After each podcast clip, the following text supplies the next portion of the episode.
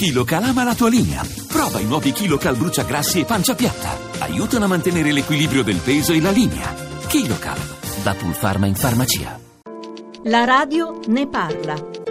Carlo Cottarelli, ogni anno l'Italia paga 70-80 miliardi di interessi passivi sul suo debito pubblico. Il macigno lo ha chiamato lei nel suo ultimo libro. Perché non riusciamo a ridurre il peso di questo macigno? O finora non abbiamo mai provato davvero sul serio con la giusta efficacia? Ci abbiamo provato nei momenti più difficili, nella crisi del 2011-2012, quando c'erano difficoltà a vendere i titoli di Stato, allora ci si è resi conto della necessità di ridurre il debito. Questo è successo anche in passato passato, all'inizio degli anni 90, quando c'è stato un, un grosso sforzo, anche con successo, di ridurre il debito pubblico. Poi nei momenti in cui però le cose cominciano ad andare un po' meglio, magari i tassi di interesse sono bassi, ci dimentichiamo un po' del problema del debito.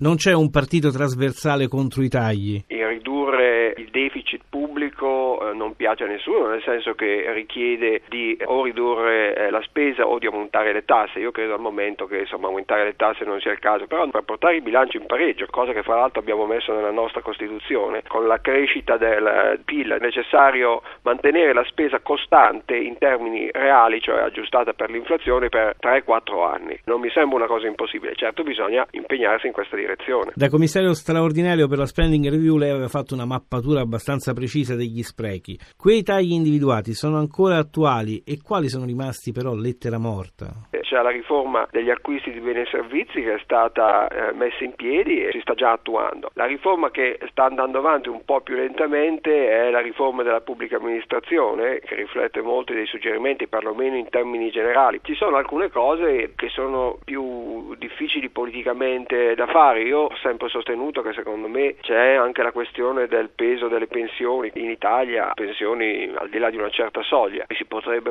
ricalcolare col metodo contributivo. Cottarelli volevo fare una domanda sui tempi. Si può tagliare in un momento storico e sociale così difficile? Non c'è il rischio che cresca l'insofferenza dei cittadini verso un'Europa che predica e impone sacrifici o organismi come il Fondo Monetario Internazionale di cui lei è uno dei direttori esecutivi? Troppa austerità fa male, però un po' di austerità è necessaria per evitare guai anche eh, peggiori. Piercarlo Padoan ha dichiarato nei giorni scorsi che occorrerebbe un Ministero delle Finanze unico per l'Eurozona. Lei è d'accordo?